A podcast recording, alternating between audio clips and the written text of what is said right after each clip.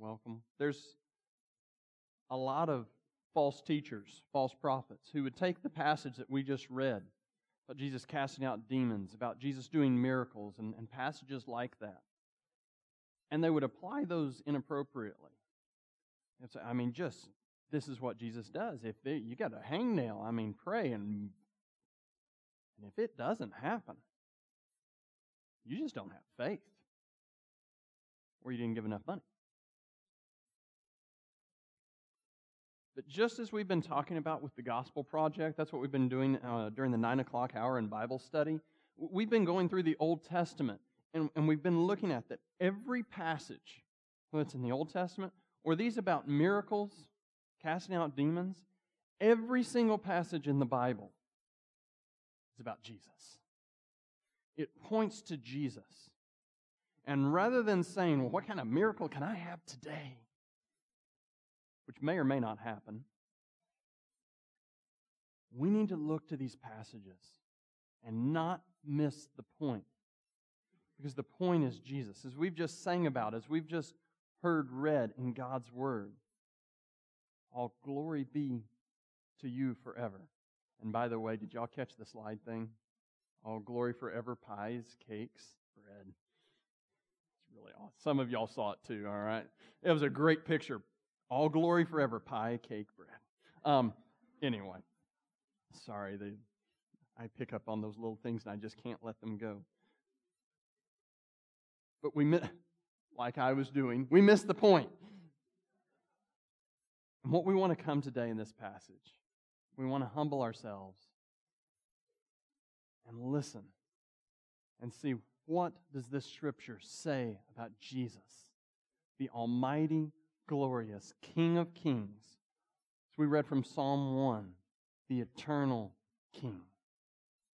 That even David, the great King of Israel, says, I look to you as my Lord. And I worship you. And let's pray together. And we're going to get into this passage and talk about what Jesus does. And we're going to see three things that show us Jesus' authority, his amazing power. Let's pray. Father, you are good, gracious, and kind. And Lord, um, as the psalmist said, open our eyes that we might see wonderful things in your law.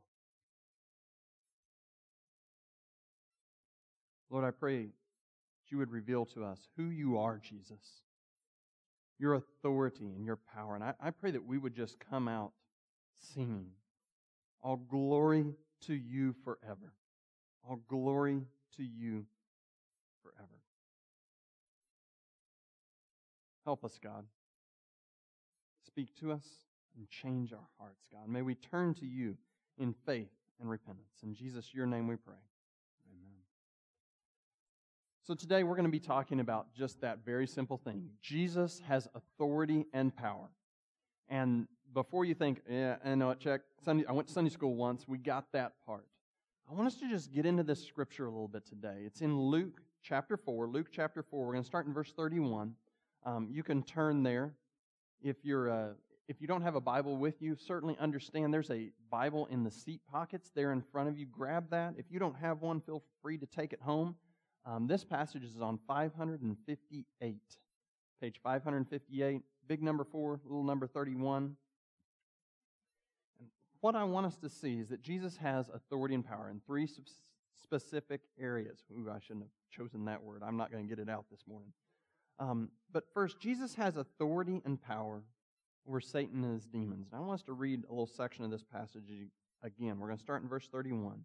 But Jesus has authority and power over Satan and his demons. Look there with me in verse 31. And he went down to Capernaum, a city of Galilee. This is kind of Jesus' hometown territory here. It's not right where he was from, but very near there.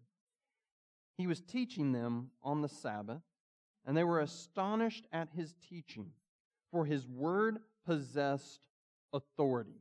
So if you remember back to last week, Joe talked to us about how Jesus came into the synagogue, he taught, and they were amazed at his teaching, it says.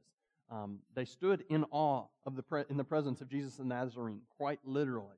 They were just blown away about how when he came and taught the word, it wasn't just as I think, I maybe, he said it, and you knew it was true because of who he was, who was saying it. So these people are experiencing this exact same thing that happened there in his hometown. In verse 33, and in the synagogue there was a man who had the spirit of an unclean demon, and he cried out with a loud voice, Ha! What have you to do with us, Jesus of Nazareth? Have you come to destroy us? I know who you are, the Holy One of God. But Jesus rebuked him, saying, Be silent and come out of him. And when the demon had thrown him down in their midst, he came out of him, having done him no harm. And they were all amazed and said to one another, What is this word? For with authority, that's the second time, and power, he commands the unclean spirits, and they come out and reports about him went out into every place in the surrounding region. And this wasn't a one time thing. Look down there in verse 41 again. And demons also came out of many, crying, You are the Son of God! But he rebuked them. He would not allow them to speak because they knew that he was the Christ. Didn't just happen once, it was a pattern in Jesus' ministry. He came and the demonic forces of hell could not stand against him. Jesus has power and authority, and he demonstrated that power and authority through casting out of these demons. Um, demons are not, you know, your normal sermon talk. Bart and I, I was in the restaurant, I was wrestling this silly microphone today, and Bart said, You're going to cast the demon out of it? I'm like, You have no idea how right you are. Um, but demons, that's not our normal sermon topic. And, and as a matter of fact, it's not normal to Scripture. Um, this, this was not just some first century superstition, though. Um, we have about 11 occurrences of demon possession happening in Scripture. This was reality, but it wasn't common reality. Um, and the point here is that when Jesus meets the demonic, he has overwhelmingly more power and authority over any spiritual force that's out there. So we first need to realize that there are spiritual forces out there. Um, in our modern era, with all our science and technology, we, t- we tend to forget and, and isolate things and think everything has a reasonable, standard explanation that you can figure out in a laboratory. Everything has a pill to take or an action to take, and there's a source to it. But we need to realize there is a reality to this. Um, Paul said it this way in Ephesians 6:12. For we do not wrestle against flesh and blood. In other words, our, our fight, our real ultimate battle, it's not against people. It's not against the wild boss who's making you tortured. It's not against a political system. It's not against this or that or whatever it is that's afflicting you. Uh, we do not wrestle against flesh and blood, but against rulers, against authorities, against the cosmic powers over this present darkness against spiritual forces of evil in the heavenly places. So we need to realize there is a spiritual battle going on. Um, the things that happen in your life, some of them are just life. But some of those are very much a spiritual battle. We need to not forget this and not be fearful about it. Let's look at how Jesus handled this, and then we're going to take some application for how we might handle that as well. But there is a personal evil force out there. Jesus has such authority and power over that force, over Satan. He just commands him with a simple word. So, not only is there a spiritual force, but there are actually times that this spiritual force takes possession of humans. There are times, and we don't know all the reasons, some of them seem to make sense, like someone has, has delved into evil, but sometimes in Scripture it doesn't make sense, and we have no clue why a person is possessed. But there are multiple times a person is controlled by a demon um, or demons. Now, in the Bible, again, this only happens 11 times, that it's, that's very clear that we're sure that that's what's going on. Um, but it is a real happening. I mean, there's no denying what the Bible says about this man. He was possessed by a demonic spirit. Um, but our brains tend to go to, you know, the, the horror movies that came out of Hollywood, um, The Exorcist, and, you know, pea soup and head spinning and all this. But that's not the reality of Scripture. In every case except one, this was a very normal looking person. Um, there was one case where he was he was a wild man. Um, and it says he was naked, running around. The only thing he was wearing was the chains they tried to hold him down with that he'd broken. Um, so yeah, we got that one. But all the rest of them, they're sitting in the synagogue. This is the equivalence of, of this. Everybody's sitting there. Jesus is up teaching. He actually probably would have been sitting to teach in their custom. He's sitting there teaching, and all of a sudden, some guy in the back stands up and starts shouting. So, this demon possession, again, it's not the stuff of Hollywood movies. It is a spiritual, very scary, but real reality.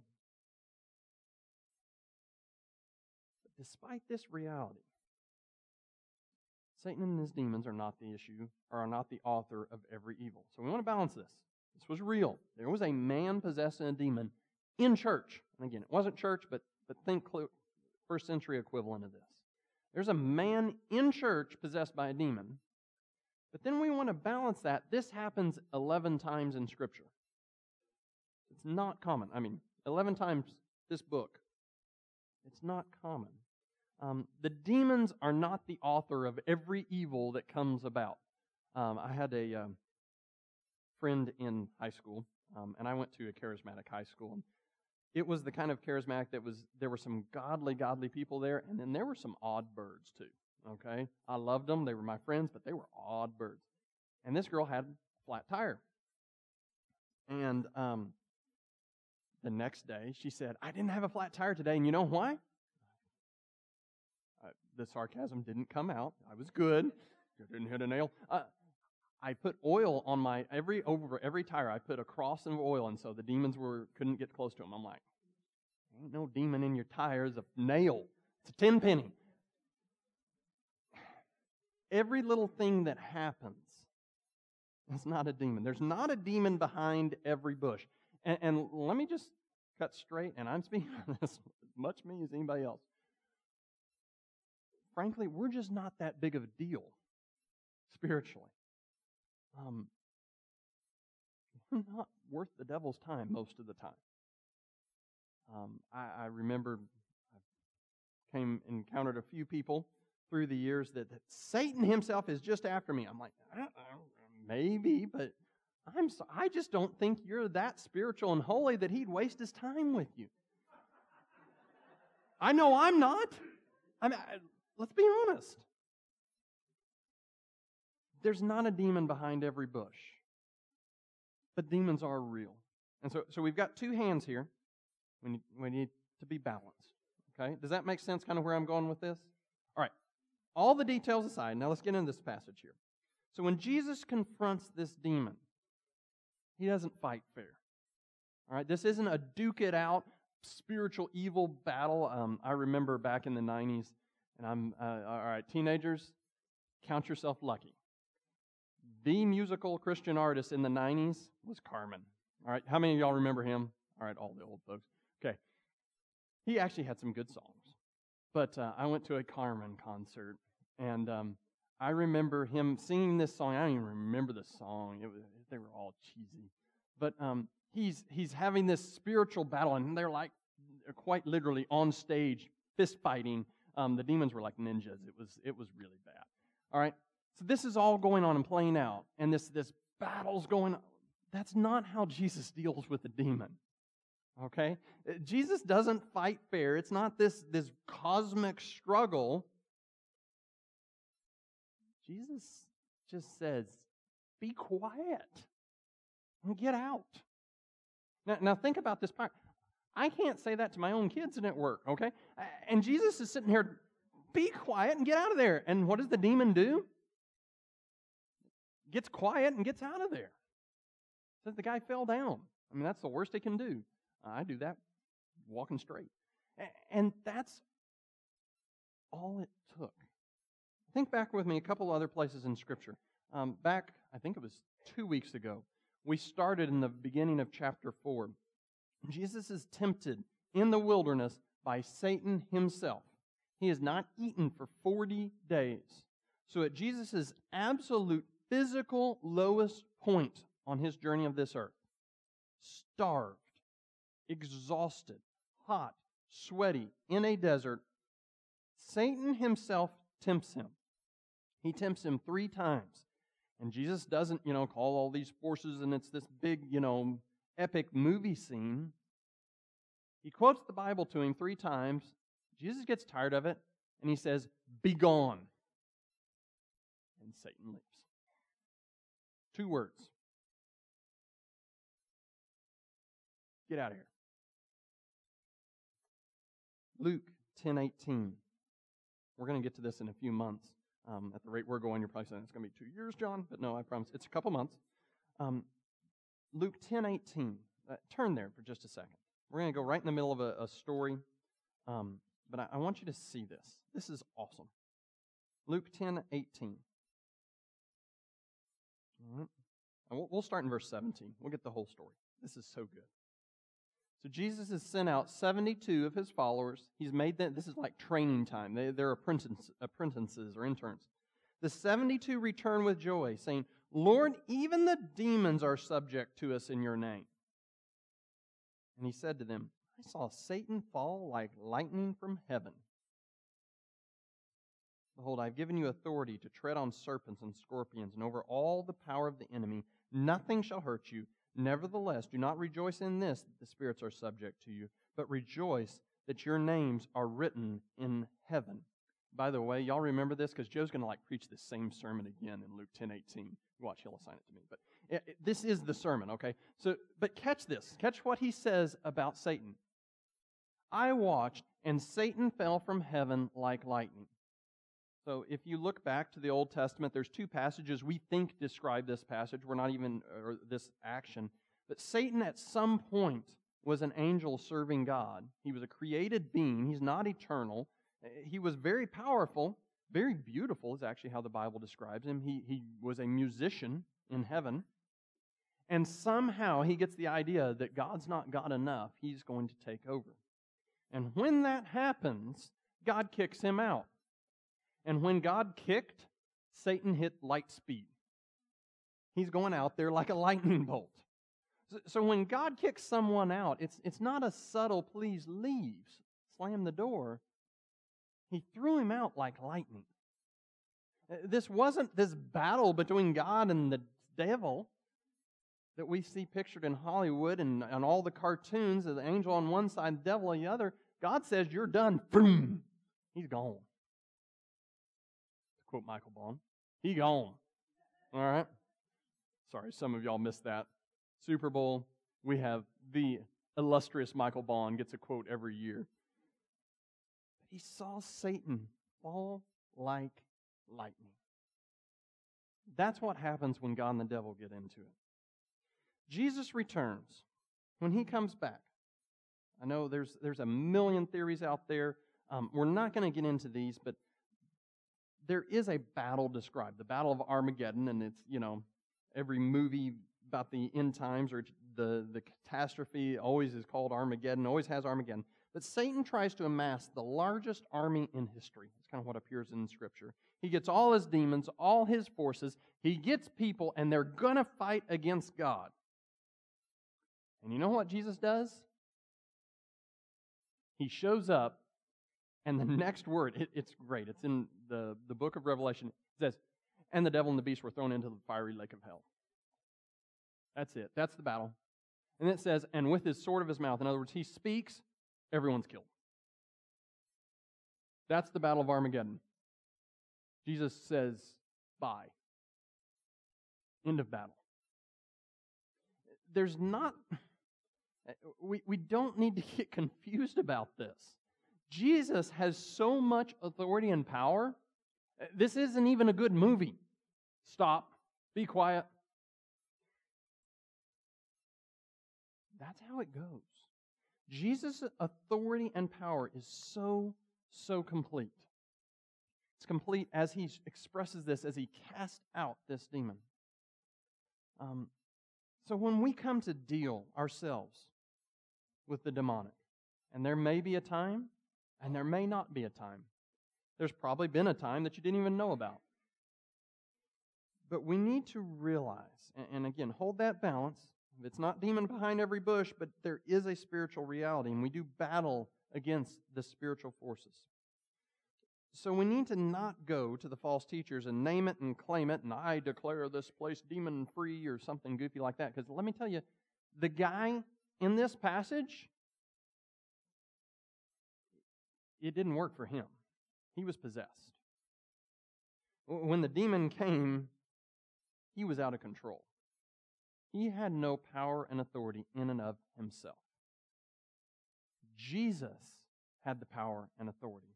So it's not about binding this or loosing that. It's about turning to Jesus Christ. Um, this story, it's not a manual for how to deal with the demonic because none of us are Jesus. I'm not and you're not.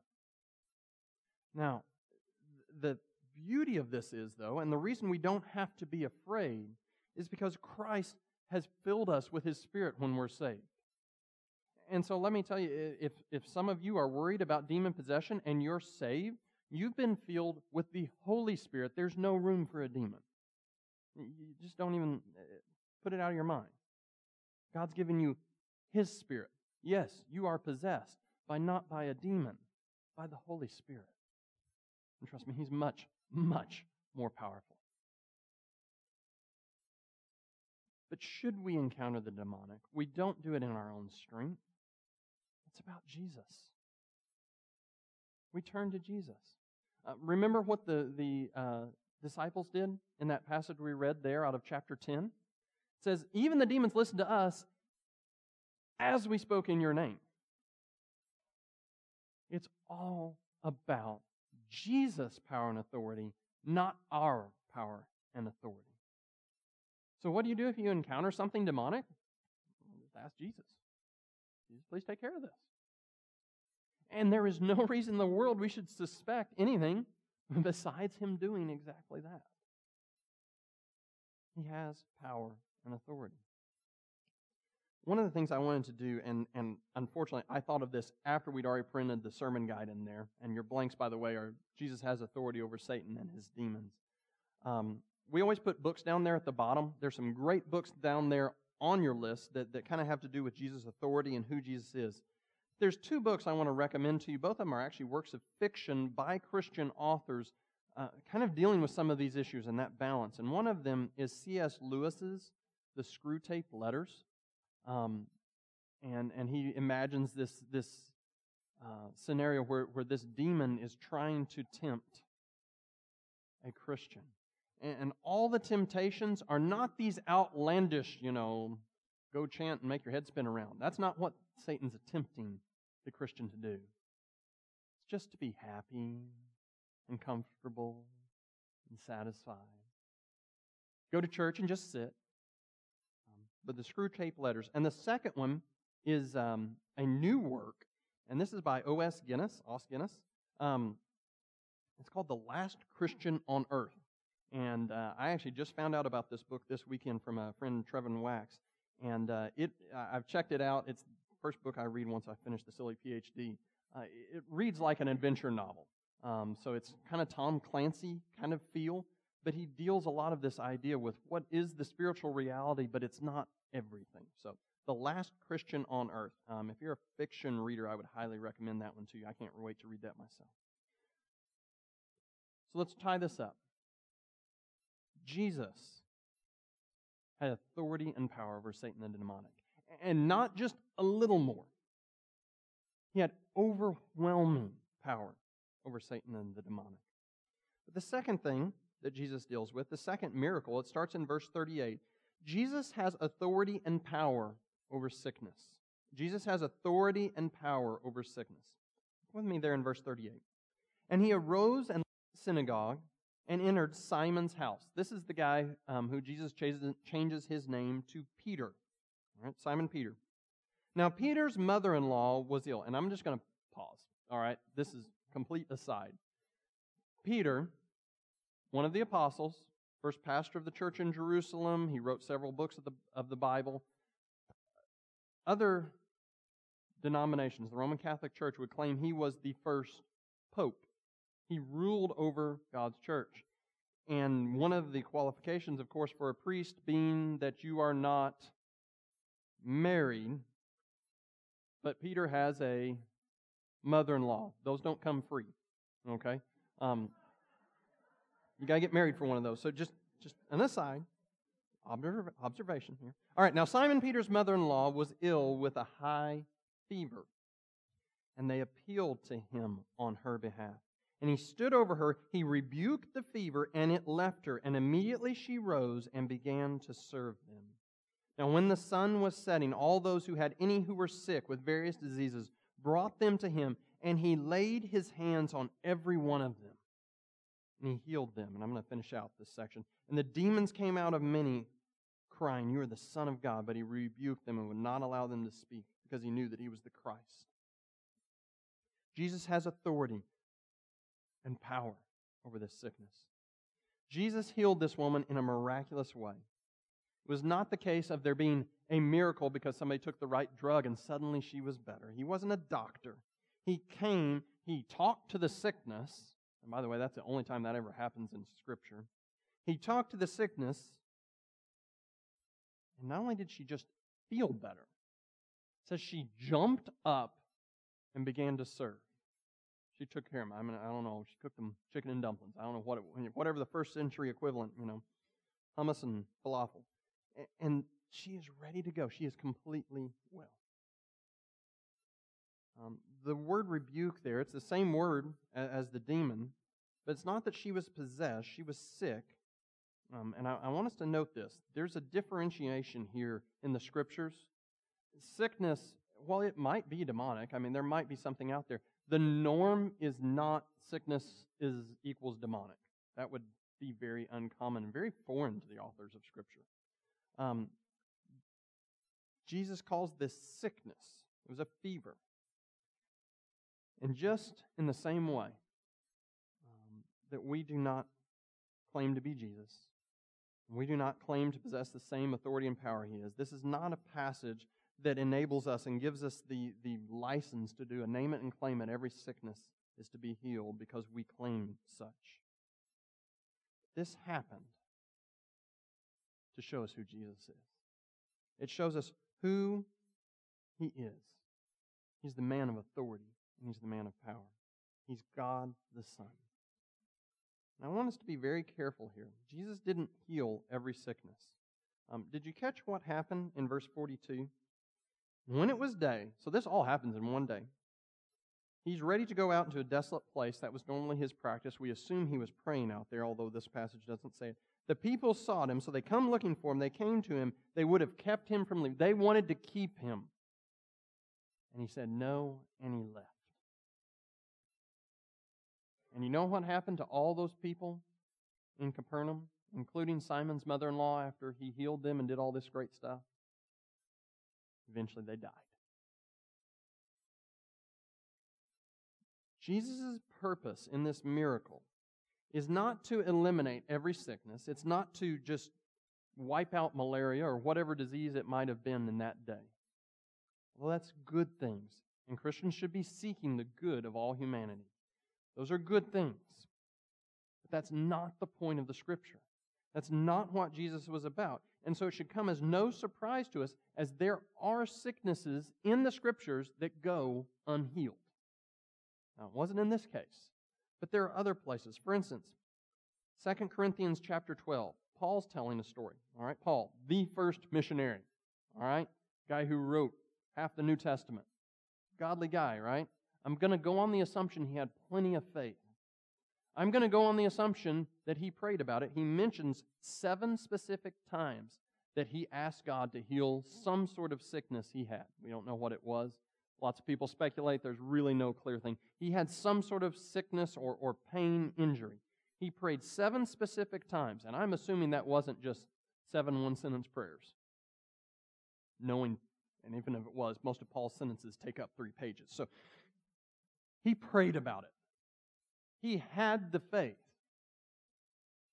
This is the guy who tells us to be bold and come ask God for things. So I'm assuming he was bold and asked. And Paul says, God didn't do it. this passage is not to say every sickness needs to be miraculously healed. It's to say Jesus is a man of authority and power. And we can trust that God, the Son, Jesus Christ, has authority and power over every sickness out there. Every sickness there is. When He chooses to heal us, He can do it. And when He chooses not to, we submit to that in faith, just as Paul did. This is not a name it and claim it. But I want us to get that Jesus comes, He shows up, and listen to what He does. Let's read it one more time. He stood over her, this is verse 39, rebuked the fever, and it left her. Just like that. Jesus had that kind of power. Now, I want us to um, take a little pause here. So, everybody, take a deep breath, all right? And, and I'm going to be just very honest. We're, we're going to step on a few toes, okay? So, I love y'all, and please understand, I am just as guilty. But we need to look at something this passage says. Look at there in verse 39. He stood over her and rebuked her, and it left her, and immediately she rose and began to serve them. Um, when Jesus did something in this woman's life, she started serving. Jesus' work that was a miracle and supernatural, this is of God, produced visible human response. So God works, we can't always see that, but it produced visible human response. She did something. She served Jesus. The lady jumped up, she starts serving Jesus because he has authority to be served, and he used his power to do amazing things for her. Um, one of the amazing things, and I've actually got to see this, we know where this lady's house was. Most of the stuff in the in the New Testament, it's so long ago, we have no it's probably somewhere in this part of town. We know where this lady's house was. Because archaeologists believe it may have been the first, if not one of the first, buildings to be used as a dedicated church. This woman donated her house to Christ and his cause. Her house became a church, perhaps the earliest church building in existence. Um, there's some debate about that. This is an amazing, amazing thing. This woman was so changed that everything changed when Jesus displayed his authority and power. And as we look across America today, um, the American church is just anemic compared to churches in the rest of the world. Um, evangelism rates, they're way low here. Evangelism rates in South America, parts of Africa, explosive. China, amazing. The church planting that goes on in China is just insane.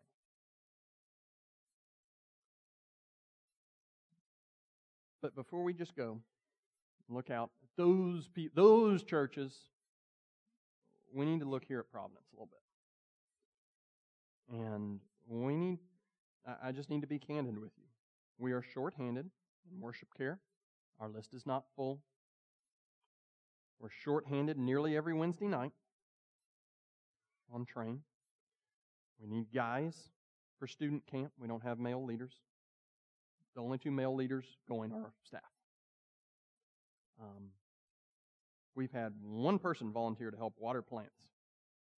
We all voted to spend five grand to put them in. On Facebook, one person. Um, our deacons are, are right now just covering it, and staff. Greeters, we had four people show up for the meeting. Four. by the way, greeting means, hi, how are you doing? It's easy, okay? Um, and you don't even have to do it every week. Um, we can keep going. What's going on, and I, and I want you to see the other side of this. We have people who are pulling triple and quadruple duty to make this church run right now. And I'm not talking staff, I'm talking volunteers. Um, we have people who teach preschool Bible school, or excuse me, teach preschool Bible study every Sunday morning. They're now on the worship care list to do sun, to do 1030s too because we don't have enough people. Um, they're pulling double duty. There's mornings that they don't see adults, other than when you're dropping your kids off with them. There are others who are doing Sunday morning, Wednesday night, and then something else, planning other things. We've got um, our deacons right now. I'm I'm telling you, there was there was one guy who came up here twice in one day to spend about four hours just watering plants. Um, and then he had to go to the store and pick some other stuff up to make it easier for other people to water plants. Ironic. We want to say thank you. If you're one of those folks who's pulling double and triple and quadruple duty, thank you guys. Um, y'all are keeping us running right now. And Joe and I actually talked about this. Chad was working on something else at the time. We just want to say thank you. Um, we are grateful for y'all because um, y'all make y'all making our lives sane right now. We couldn't do it without. You. Thank you for having the heart. And you're not doing it because I'm going to get up here and say thank you from the sermon, and that makes it even more beautiful, and more amazing. Thank you for your heart. Um, but for the rest of us, we need to step up. Um, if you're not serving and you're a member of the church, and by the way, I'm not talking to non members, y'all are our guests, and we're grateful you, that you're just here.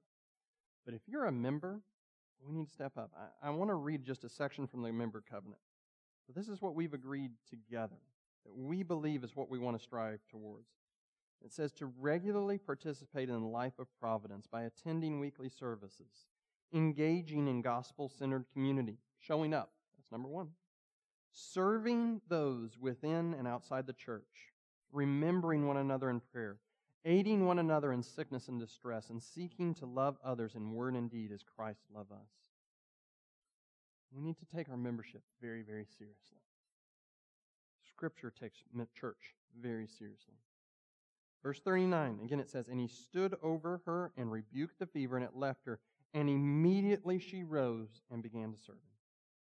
Service, is, it's a response to the work of Jesus.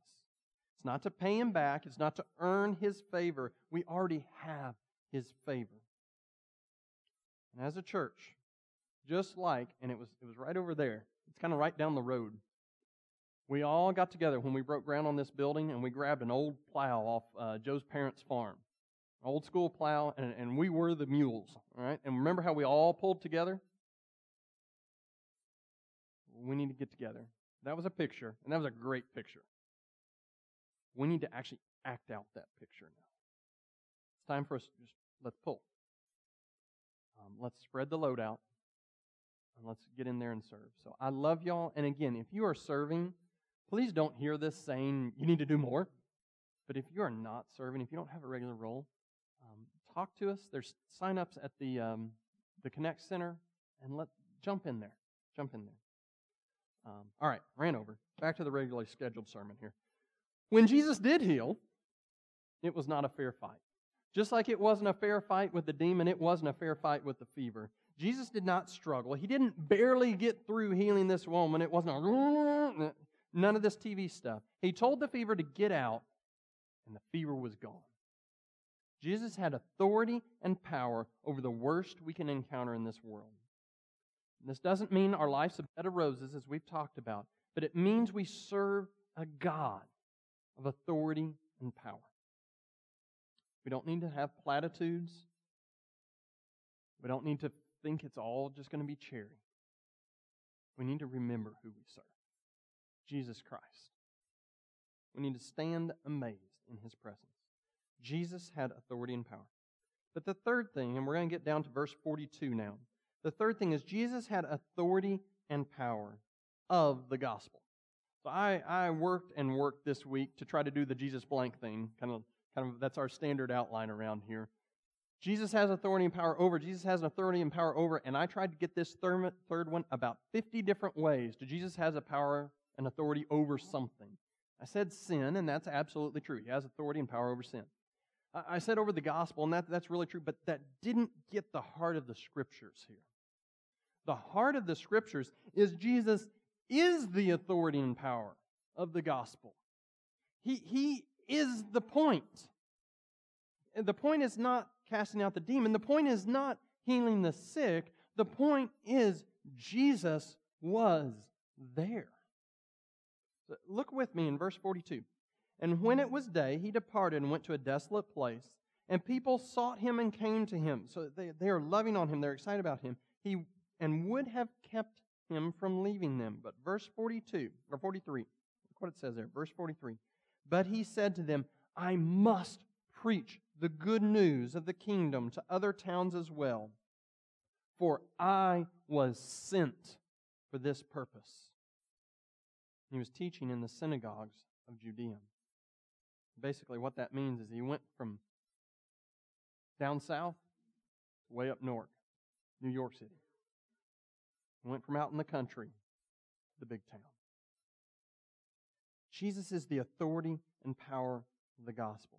He was rising in his fame. They were about to just, just kind of crown him king, so to speak. Everything was going great. Demons were fleeing, sickness going away. Jesus stopped the train in its tracks. And Jesus told the people that there was something bigger and there was something better at work than the demons being cast out and people getting healthy. As good as those things are, there's even something better. Jesus said that the gospel, which simply means good news, some translations put it good news, some say gospel. That's what we mean when we say the word gospel. It just means good news. It's more important than casting out demons, it's more important than healing sickness. The good news of the gospel is not some fairy tale where life suddenly makes sense and works and it's all easy and pain leaves and we get three wishes and all live happily ever after. I'll tell you, I believe the gospel in the week was hard. Wednesday was terrible. Daily life in the gospel is hard. Our hearts still get broken. At times it's exhausting. Jesus doesn't take us instantly out of this world into the heaven the second we trust Him. And He doesn't make earth into heaven quite yet. We as humans tend to mix up God's plan and, and take the first coming with the second coming. There is a day coming when Jesus will make everything right. We'll see His kingdom in its fullness. Every tear will be wiped away. But that's not today. That's not what he was doing here. He was sharing the good news of the gospel while people still had time to respond. The people of Luke's day were getting ready for Jesus to stick around and heal everyone, get rid of that foreign oppressive government, to make a reality to all their dreams. And we want Jesus to come. We want him to make our American dream and give us our daily dose of happiness. We want houses and trucks and successful businesses and two and a half kids, and we want to never suffer. But the reality is, Jesus is not an American. And his plan is the gospel, not our version of happiness. And don't get me wrong, Jesus brings joy. He brings fulfillment, but it's not in our terms. Jesus preaches the gospel, and the essence of the gospel is Jesus himself. It's who he is and what he has done for us. Jesus is our righteousness. He lived the perfect, right, sinless life that we could never live. Jesus paid the penalty for our sins on the cross. He died the horrid, wrathful death that we deserved. Jesus rose again to save sinners like me and like you. And he puts us together into a church to love and serve one another. We're an embassy in a dangerous foreign land, offering citizenship in a foreign realm that we will only fully enter upon our death or Christ's return. He offers something radical. He offers citizenship in a foreign kingdom, and then he makes us his ambassadors. That's the beautiful picture of the gospel. Jesus is worth it all, whether he heals or casts out the demon or not. Jesus' job, his purpose, was to preach the gospel. Healing and casting out demons was great, and it showed that he had the authority and power to share the gospel.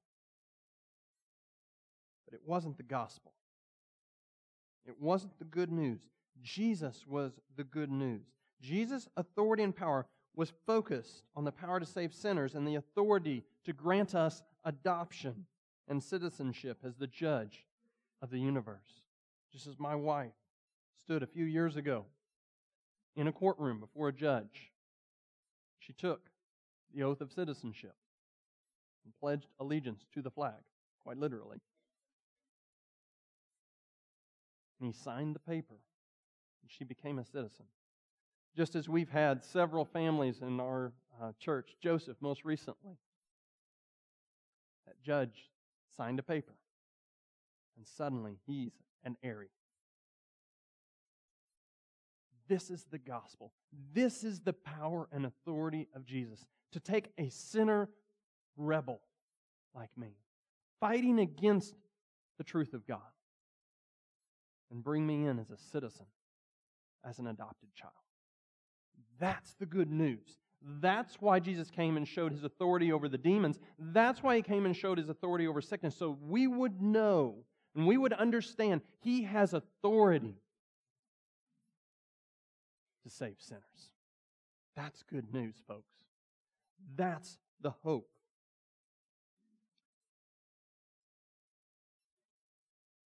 When Jesus shows his authority and power in the gospel against your sin, it's not a fair fight. Just like it wasn't against the sickness or against the demon. The cross wasn't a who's going to win when he died. Maybe Jesus can do it. Maybe Satan's going to have his day in that struggle. Jesus was in command. Jesus, his whole ministry was on beeline to that cross. Jesus knew it during the Lord's Supper. He actually had to tell Judas, It's time to go betray me. Apparently, Judas didn't have a watch. Jesus held himself on that cross by the power of the Spirit to fulfill the will of the Father and save sinners whom he loved. So when Jesus comes to sinners like me and like you, he doesn't tell us to work really hard and get ourselves cleaned up. He didn't put requirements on the sick woman or the demon possessed man. 2 Corinthians 10:4 says this, "For the weapons of our warfare are not of the flesh, but have divine power to destroy strongholds." Jesus fights the rebellion and sin of our heart with a nuke. He doesn't come in with a slingshot.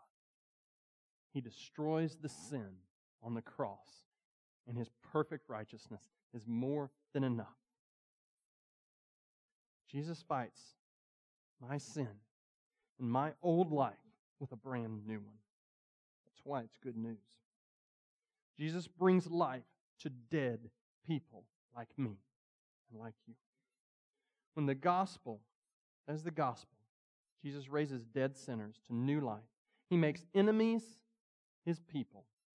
Jesus doesn't tell you to fix yourself up. In Luke 19:10 he says this, "For the Son of man came to seek and save the lost." So people who didn't even know where they were. I know I certainly didn't. I didn't know how bad I needed Jesus. That's who he comes looking for. Jesus' call to you is not to save yourself, but to repent, to turn to Jesus in all his ways, to turn away from your sin, and in faith look to the Savior who died for that sin and gives you his righteousness. So, so the application today, it's real simple. Have faith that Jesus has authority and power, ultimate authority and power. Even if today you don't feel good about that, you don't get it. How could God let X if He's got that authority and power? And I, I don't know the answer to that. But I know from the scriptures He has that authority and power. And so, in faith, to trust His authority and power, to choose to believe the scriptures even above your very own experience, to choose to repent, turning to Jesus in love. If it's for the first time, there's, there's been those walls, those holdups you haven't been able to get past. Take that step in faith. I trust that you have this authority and power.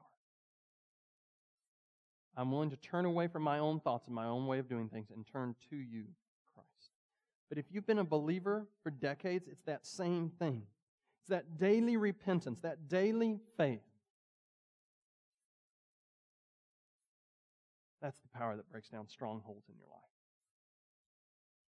not pulling yourself up by your bootstraps, although it may be a lot of work, but it's faith in Christ.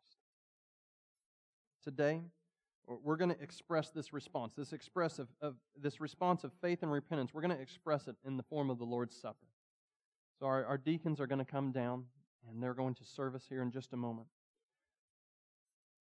But this is a visible expression to our faith that you can't see. The night before Jesus died, he, he took bread and he took a cup of wine, and he said that this was to represent his body and his blood as he died on the next day.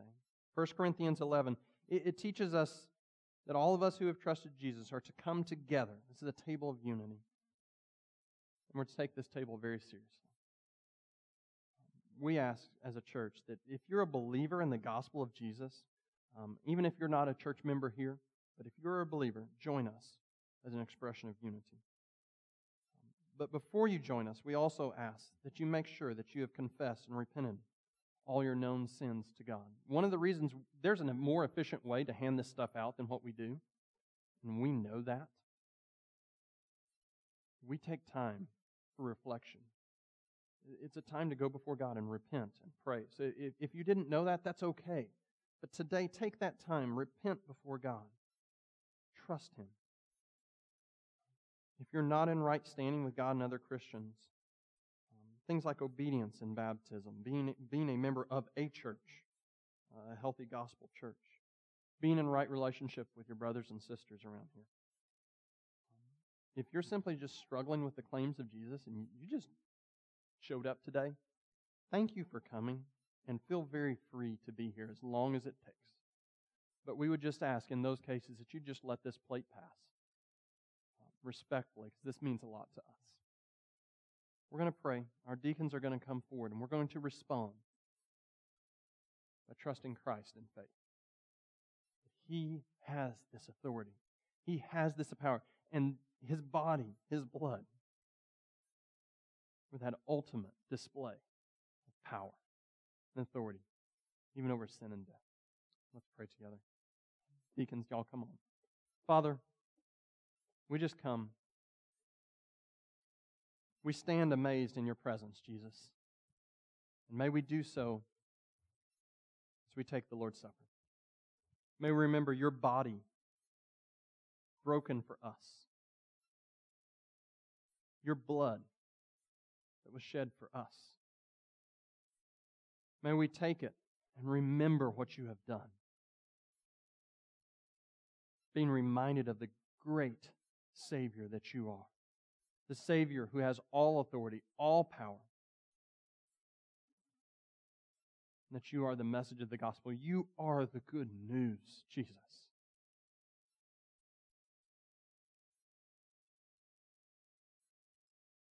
Lord, thank you, Son of God. Because of you, we can pray.